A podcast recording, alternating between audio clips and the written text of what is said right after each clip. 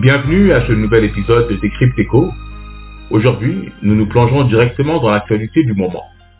C'est dans la nuit du jeudi 24 février que le président russe Vladimir Poutine annonce le lancement d'une opération militaire contre l'Ukraine.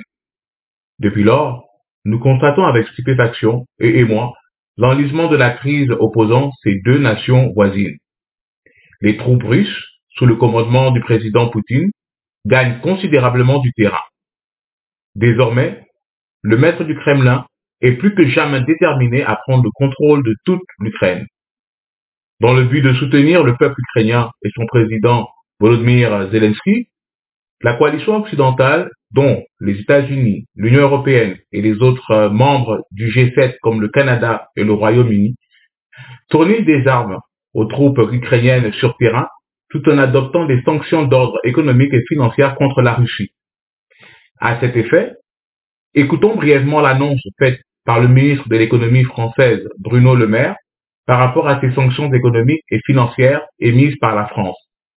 Celle-ci occupe actuellement la présidence tournante de l'Union européenne.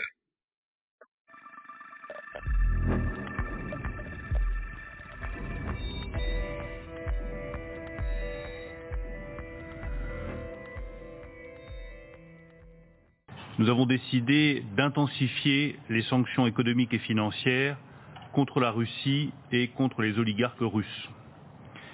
En accord avec nos partenaires européens et américains, nous avons, comme vous le savez, retiré du circuit de paiement SWIFT un certain nombre de banques russes.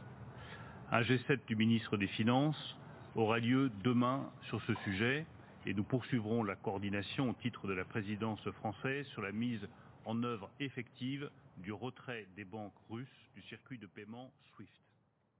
Passons maintenant à notre revue de presse pour analyser comment divers médias francophones à travers le monde traitent cette nouvelle des sanctions économiques et financières imposées à la Russie. Le premier article a été publié dans le quotidien français Le Monde et s'intitule Guerre en Ukraine, le point sur les sanctions internationales à l'encontre de la Russie. Il énumère les différentes sanctions imposées par les pays occidentaux et plus particulièrement l'Union européenne. Ainsi, celles adoptées par les 27 États membres de l'Union européenne concernent les 351 députés russes qui ont voté en faveur de la reconnaissance des deux territoires séparatistes, 27 personnes et entités qui ont porté atteinte à l'intégrité territoriale ukrainienne, quatre entités russes dont une entreprise de propagande deux banques liées au pouvoir russe et une banque de développement, les relations économiques des territoires des républiques autoproclamées, et enfin l'accès de la Russie au marché des capitaux de l'Union européenne, ainsi que aux services financiers, tels euh, la Banque centrale de la Fédération de Russie. Le second article, s'intitulant Guerre en Ukraine, les Occidentaux excluent de nombreuses banques russes du SWIFT, est publié par Fabrice Naudé-Langlois pour le quotidien français Le Figaro.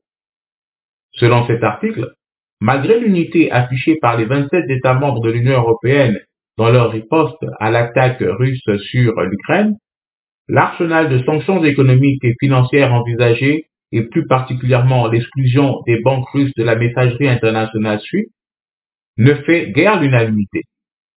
Notre troisième et dernier article, s'intitulant Sanctions économiques, l'arme de destruction massive à double tranchant, est rédigé par Jean-François Caron du magazine mensuel québécois L'actualité.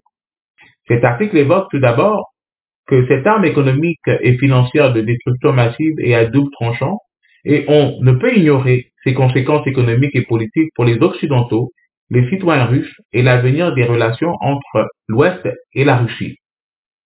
Par ailleurs, le texte évoque également le fait que ces sanctions pourraient avoir des répercussions importantes à court terme pour les habitants de l'Europe. Leur pays demeure dépendant de la Russie à bien des égards, ne serait-ce que pour son pétrole et surtout son gaz, qui représente 40% de la consommation des ménages de l'Union européenne. Nous en parlerons euh, plus longuement dans le deuxième épisode de cette série. Enfin, l'auteur conclut qu'en détruisant l'économie russe, et en ruinant des millions de ses citoyens, ces sanctions risquent non seulement de ramener la Russie 30 ans en arrière, mais aussi d'y créer un terrible ressentiment populaire envers l'Occident. Cela dit, le reportage suivant, effectué par la chaîne d'État canadienne Radio-Canada, nous offre un aperçu des répercussions immédiates des sanctions économiques et financières sur la population russe.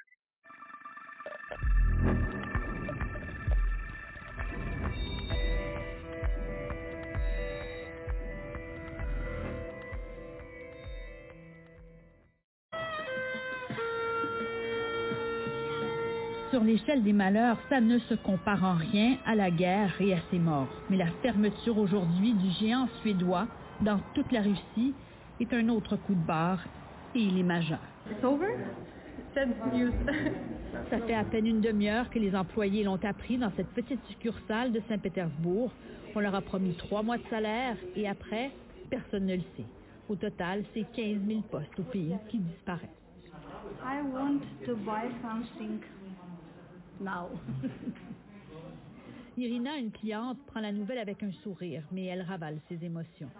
Are you stressed? Are you worried?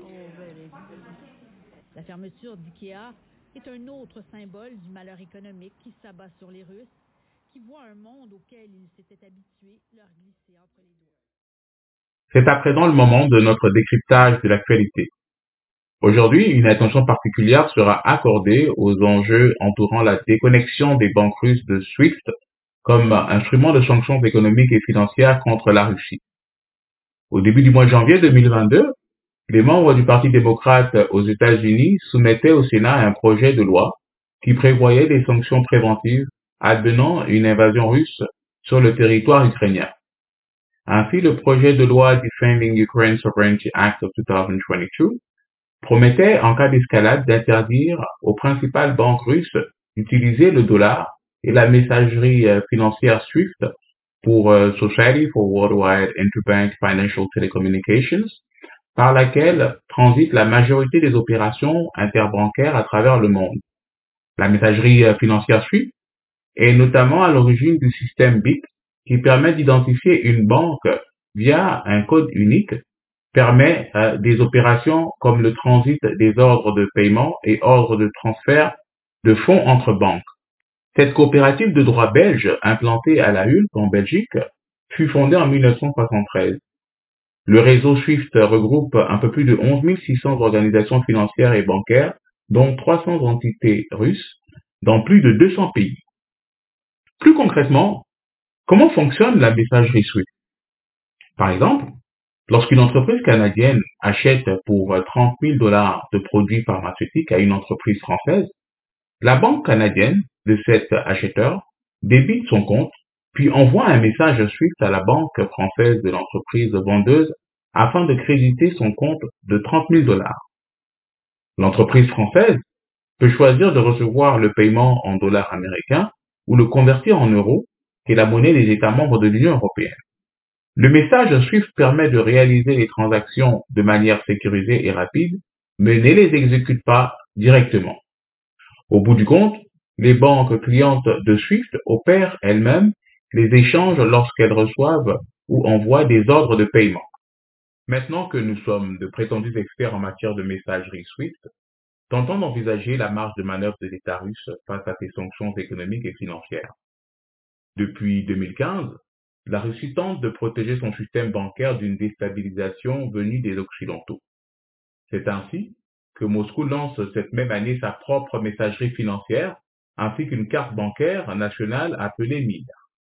Cette dernière permettrait d'assurer les transactions à l'intérieur du pays si les Occidentaux excluaient la Russie de SWIFT.